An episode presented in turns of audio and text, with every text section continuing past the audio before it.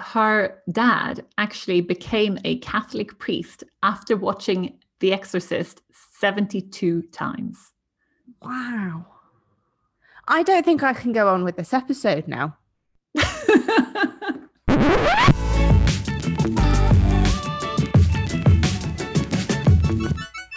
You're here with me, Andrea. And me, Annabelle. And this is the Boundless Book Club, the podcast where we read the best books by the best female authors of our time. Did you know that in 1991, the Booker Prize shortlist didn't include a single female writer? Are you asking me or are you asking the listeners? I'm asking you. I'm asking you. Uh, I did not know that, no. Well, if you're wondering, uh, that was actually not a an accurate statistical representation of the general pool of writers, and the the Booker Prize jury hadn't even realized. So it wasn't until the media said, hold on, where are all the women this year that they even noticed that there weren't any. So a group of journalists and reviewers and agents and booksellers and publishers and librarians all got together and to talk about this and to discuss, you know, was this important? And, and yes, they thought it was. Um, and what could we do about it and so on. So that's the origin story for the Women's Prize for Fiction, which right now we are counting down the days and we're reading all the books. So there were 16 books to start with. Now there are six. Who oh, is oh, wow. going to be left standing and crowned the winner? Annabelle, could you give us a rundown of which books are left on the shortlist? Of course, I can. Okay, so uh, this is completely off the top of my head. I'm not reading off of any piece of, of paper. Uh, so we have Transcendent Kingdom by Yaa Gyasi. We have No One is Talking About This by Patricia Lockwood. Piranesi by Susanna Clarke. The Vanishing Half by Brit Ble- boom, blah, blah, blah, blah. the Vanishing Half by Brit Bennett, How the One Armed Sister Sweeps Her House by Cherie Jones, and Unsettled Ground by Claire Fuller. And out of those, if you were only allowed to recommend one book, which one would you choose? Well, caveat that I haven't read all of them, okay? But of the ones that I have read, Piranesi by Susanna Clarke. I won't shut up about this book, and I'm now is not going to be any exception. Piranesi by Susanna Clarke. If you read one book this year, please read Piranesi. I, I am worried that I have overhyped it now, though. you don't think? Um, yeah. So, uh, give us the one-line summary. Okay, sure. So Piranesi, what is it about? So aside from someone referred to as the other, title character Piranesi is the only inhabitant of a labyrinthine labyrinthine and statue filled house so vast it even has weather systems and tides and as you can imagine a lot of unanswered questions and intrigue and the opening line i will give you now when the moon rose in the third northern hall i went to the ninth vestibule to witness the joining of three tides. Andrea, do you have many questions about this book? I have many questions about this book. so did I. It was one of those, it's one of those books where trying to talk about it is a little bit difficult because the highlight of the book and i think what sets it apart is just the general feeling you have when you read it or listen to it as i did um, i highly recommend you get the audiobook uh, narrated by chiwetel ejiofor it's it's phenomenal. Um, it's just that's the highlight is you feel that you have so many unanswered questions and you go on this journey with Piranesi as he's sort of writing his diary entries and figuring things out and noticing things that are amiss. You know, there are human remains in the house, but he isn't perturbed by it. He, they've he's been in the house so long that they've become his friends, and he he he loves where he lives the house is essentially his world he knows nothing outside of it but as a reader you have all of these questions that he eventually catches up with um, as to why he's there and what is the house um, and it's just this masterclass in pacing and mystery okay that sounds um, kind of vague and opaque and unknowable. Do you have the answers by the end of the book? Yes, you do. Could you tell us mm. something about the author? I can, and you will love this. Okay. So, Susanna Clarke, a lot of people know her as the author of uh, Jonathan Strange and Mr. Norrell, which is about 800 pages. It's a total doorstop of a book. And then it took her 10 years before she wrote this one. Now, who are her, are her literary influences? Because she's quite a unique writer. So, apparently, she's claimed Jane Austen as her favorite writer because she got as close to perfection as anyone can. But she's also influenced by Charles Dickens, Neil Gaiman, Tolkien, Alan Moore, and Buffy the Vampire Slayer. I I knew you'd love this. So she, what she said about this was, she said of the show that it's not perfect. The plots often creak, don't we know it? But the dialogue is wonderful, and the characterization is almost as good. And I think I completely agree with her on all those counts. Absolutely. That is fantastic. So yeah, that's Piranesi. I've given you a lot, but also nothing at all. Uh, which Accurate. is which is what the blurb does. So good luck. Uh, let me know how you get on. Thank you. Yeah. Okay. So what about you? What's what's your favorite book on the list? So out of the ones I've read, I I've thought quite a lot about it because I I like all of them, which is quite unusual, but they're they're all wonderful books. But I think I'm gonna have to go with The Vanishing Half as my favorite because it's the one I've just enjoyed reading the most. It's just like a really great story. And this is a story. This my very brief synopsis. Desiree and Stella are identical twin sisters. They're practically sharing one identity.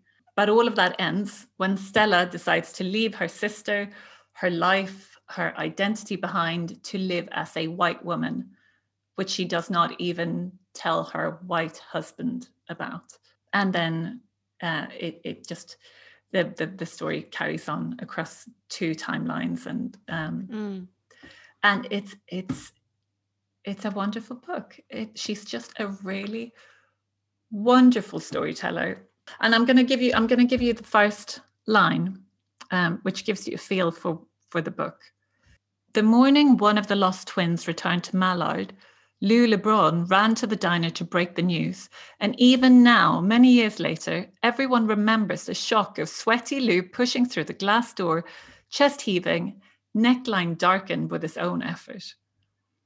And I think um, I don't know, there's something just really wonderful about that that says a lot about like the small type of town that they came from, which, you know, if you are a city person, you can already see why you would want to leave that as a teenager. And uh, and also the, you know, the shock of of her someone actually returning to that. And there are a lot of really flawed characters in in this story that are, you know, if you were a more vicious writer, you might have written them in a really different way. But I really love how Brit Bennett is so generous with them. She kind of, there's never any pointing fingers or any guilt or you know any any kind of judgment in how she shows the many sides of all these people. She kind of allows people to be who they are and you know they're products of their families and their backgrounds and their environment and the time that they were in and also Mm. their own choices. So that's really beautiful. And it's a, it's just a really lovely exploration of the the many reasons why somebody might want to become somebody else Mm. which i think a lot of people have at some point considered and and and also of what you lose if you do become that other person. So that's the vanishing half. What else have we got? Yeah, we can't dwell on our favorites uh, completely as much as we would like no. to. let's talk about the other ones. What's your next one So my next one is Transcendent Kingdom Oh, by yes. Yaa Gyasi. This one, I had no idea going into this what to expect at all. And I think a lot of people reading Transcendent Kingdom will be familiar with her first book, Homegoing, which, by the way, she wrote when she was 26 and it won all sorts of awards. So, Homegoing is historical fiction, and this uh, Transcendent Kingdom is completely different. It's quite short. Uh, it is set in modern day. And if I'm going to describe this in one line, PhD student Gifty researches addiction in mice while wrestling with the death of her brother from an opioid addiction. And also deals with her mother visiting from Ghana who has depression, but faith only in God um, and not in traditional medicine for curing mental illness. And family tension ensues. I love it how you're like, I need to mention all these things. I'm going to put them in one sentence and just yeah. use use and a lot. Yes. Uh, I'm glad that you appreciated that.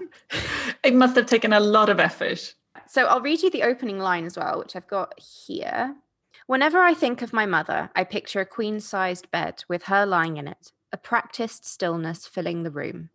For months on end, she colonized that bed like a virus. The first time when I was a child, and then again when I was a graduate student. And that's how it begins. That's a great line. It is a great line. One of my favorite quotes, though, is that is this one, and I wanted to read this to you. If I've thought of my mother as callous, and many times I have, then it is important to remind myself what a callus is the hardened tissue that forms over a wound. Fantastic. It's so good. So that's, I mean, the highlight, it seems like a cop out to say this, but the highlight for me for Transcendent Kingdom was just the writing throughout. She talks about such like as you can tell from my one liner she talks about a lot in a short space of time but it's still quite succinct you have a very clear picture of the tension in all of these family relationships they're not likable characters it feels like you've been granted access to an actual family living in alabama and you know all of the all of the problems and and and frustrations of the, of their life.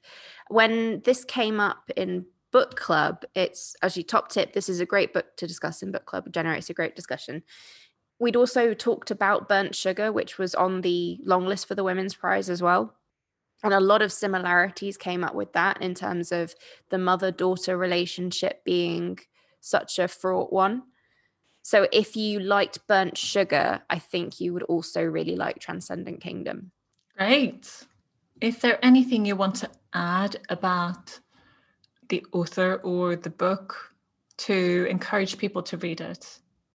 I think what I'd say is from the description of uh, description that I've just given you and the description online, like me, you might be kind of put off or weighed down by the idea of all of this trauma and tragedy, but it is so much more than that because of the way that it's written. And it seems like quite a heavy subject, and it is.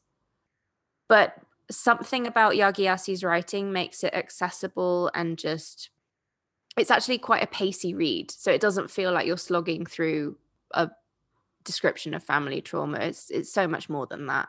Um, and there's some really lovely moments as well where she gets attached to one of the mice that she, that she's uh, using for her research, and there's uh, one of the PhD students that she she works with as well that she has a good relationship with. So there's great dialogue in there as well.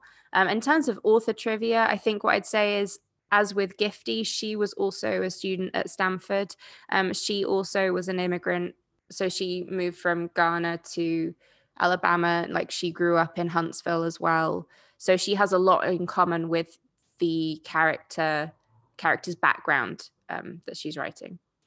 i am probably about halfway through it at this point, and I would agree with that that it's a pacey read. So it's and it even though it's heavy heavy topics, that like you said, I I I 100% support that it's not a, a difficult read. If we skip to the next one on the list. Mm. I'd like to talk about No One is Talking About This by Patricia Lockwood. irony. yeah, the irony. Everyone's talking about it. Let me do my one line summary. Okay. It is a fragmented tale in two parts about a young influencer who lives her entire life extremely online until a real IRL, as they say, devastating offline tragedy rips her out of the portal, as which is what she calls the the internet. And that is that's my one liner. Okay. And it really is a tale, like two parts to this story. And um, I'll read you the first the first line. She opened the portal, and the mind met her more than halfway. Inside, it was tropical and snowing, and the first flake of the blizzard of everything landed on her tongue and melted. Ooh. Yeah. And the first part of the book, like a good, good chunk, you are spending in in the language of the internet. It's like reading Twitter. It's really fragmented and a lot of it is, you know, like memes. It's meme on meme on meme. Our our unnamed protagonist is living with irony poisoning after she rose to prominence as an influencer with a tweet, Can a dog be twins? Which has re- reached the state, stage of penetration where teenagers posted the cry face emoji at her. So the internet is like this place where she's she is perpetually suspended between amusement and horror. And uh, aren't we all? aren't we all? Yes, it's for for I think for a couple of generations, a lot of things are really relatable. There's a a, a bit in there where she talks about having a shower and she washes her legs because you know she doesn't want to be one of the people who didn't wash their legs. And i remember that being a thing on the internet. I don't know if you did. Yes. Yeah. So it's like all this real stuff that has just like cascaded past us. That's nonsense. And she's picked up the bits that resonate and put them in this book. And I've got a few fragmented bits to, that I wanted to bring to you. Capitalism with an exclamation mark. it was important to hate it, even though it's how you got your money. Slowly, slowly, she found herself moving towards a position so philosophical, even Jesus couldn't have held it. That she must hate capitalism while at the same time loving film montages set in department stores. I mean, it's so spot on. I know. I gotta say, I really like this book, but I think a lot of my friends struggle with it because I made mm. them read it. And um, and I think the disjointedness of the first half is it, it's somewhat lacking in narrative drive. And and if you you know you don't really know where it's going and then it just hits you like a speeding truck slams into you when you get to the second part and it's so upsetting and beautiful and human so you can't tell us what the thing is that happens like we have to discover that because it's a big part of the kind of the impact of the book i think it's it's on the back of the blurb. I think it says that her sister is pregnant and she gets a text message from her mum saying, uh, How soon can you get here? There's something wrong. Oh. And then she she finds herself obviously in this horror of a real life tragedy. Then she's asking herself, you know, if all she was was funny, then what was she when there was nothing fun about the situation? Oh wow, that's I want to read this now. I think you should. Fun fact about the author? Fun fact about the author. Her it relates to her previous book, which is a mm. memoir. It's called Priestdaddy And her dad actually became a Catholic priest after watching The Exorcist 72 times. So he seems a bit eccentric. And in her memoir, it's all about how she and her husband moved back home to live with her parents. I thought that was absolutely phenomenal. Like for that to be the reason to become a priest, I, I don't even I don't even know. Wow. Did you say se- 72 times? Yes.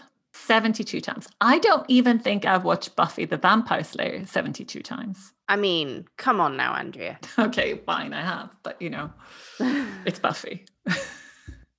Um, that is excessive. A little bit, some might say. Wow. Yeah. I don't think I can go on with this episode now. Um, so, should we move on to swiftly on to the next book in our lineup? Claire Fuller's Unsettled Ground. Ah, yes. So, I know nothing about this except for the fact that it's got a flowery cover. Yes, yes, it does and it is completely different from um, the other books I mentioned. the one line summary 52 year, sorry, 51 year old twins, Jeannie and Julius, still live with their mother, Dot, in rural isolation and extreme poverty until Dot passes away and the life that they have always known crumbles both in a practical sense that they face eviction and homelessness, but also in a fundamental existential way as they discover that their mum has been keeping secrets and things are not adding up. And it is a beautifully written story that grows on you. Um, the first line, uh, actually, the first two lines go like this The morning sky lightens and snow falls on the cottage. It falls on the thatch, concealing the moss and the mouse damage, smoothing out the undulations filling in the hollows and slips, melting where it touches the bricks of the chimney. Um, so even in the first couple of words, do you get a sense of the, the, the poverty that they are living in. And it's quite shocking to me, this book, in how in modern day England, there are people who actually live like this. They are so close to the bone when it comes to everything they you know grow vegetables in the garden they he uh, julius does odd jobs that pay by the hour um, and they are you know they are so close to homelessness and it's not due to addiction or a life of crime or doing anything wrong it's just that they're they're just poor they're just poor and the kind of jobs that they can do don't come with benefits and sick pay and and that sort of thing and these characters are my favorite type of characters. They're flawed and they're stubborn and they're foolish and they're strong and they're capable and they're all these things and very proud. And they've lived, you know, they're 51 years old. They're, they're properly grown people who've never left home because of one fundamental fact, which is that Jeannie has a heart condition that means that she can't exert herself and she needs to be looked after and she couldn't finish school because she you know she had to be careful about things and walking all that way to school was too far and so on and then um, right at the start this, the book starts with dot dying their mum dying and right at the start you get a sense that maybe what they think about this situation isn't actually true. Okay, well, I'm to, I haven't even read it yet, but I'm to say that she's made up the fact that she has that condition to keep her at home. I'm going to go out on a limb, and that's my suspicion. I think that's a fairly good guess based on the first chapter. okay. Um, it's it's it's beautiful. It's not something that I probably would have ever picked up if it hadn't been on the shortlist of the Women's Prize for Fiction, which is one of the beauty of the prizes, I think. Like I really trust the Women's Prize because it's quite rare that I like so many books on a long list um, mm. and on the short list that, you know, I, I would read things because they are on the list. And this is one of those things. And an interesting fact about Claire Fuller is that she became a writer later in life. And she began her career as an artist, as a sculptor of physical materials. Um, and now she sculpts her words into art, which. Oh, that's really cool. Okay. It's lovely. I like that.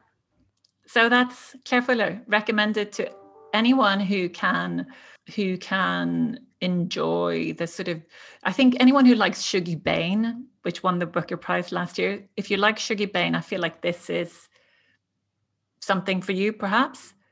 Beautiful story of hardship. And uh, now we only have one book left on the list. Okay. So this is a book that I haven't read, but I very much want to from the blurb. So this is How the One-Armed Sister Sweeps Her House by Cherie Jones. So here's here's essentially what it's about. In Baxter's Beach, Barbados, Lala's grandmother, Wilma, tells the story of the one armed sister. It's a cautionary tale about what happens to girls who disobey their mothers and go into Baxter's tunnels. When she's grown, Lala lives on the beach with her husband, who is a petty criminal with endless charisma, whose thwarted burglary of one of the beach mansions sets off a chain of events with terrible consequences. So it's about women torn between two worlds, incapacitated by grief, and men driven into the tunnels by desperation and greed. It sounds great, and I can't wait to read it. I think it's got, um, from what I've read about it, it's got like four, I think three or four really strong female characters who are all different generation, different situations, circumstances, who have different attitudes towards this cautionary tale as well. Mm-hmm. Um, and it's set in Barbados. Let's do it. It's time to do the prediction. Look into your crystal ball and tell me who is going to win. Piranesi, Susanna Clarke. Oh, interesting. I mean, um, it might not, but I want it to. So I'm yeah. just putting it out into the universe. I think, although I think all of the ones that I've read are great, I think I think the Vanishing Half has the star quality of a winner. That's all for today. Please send us your predictions on social or ping us an email. We'll be back in two weeks to talk about the Literary Kids of America, just in time for the 4th of July celebrations. Until then, goodbye, farewell, Alvida Zain, Masalama.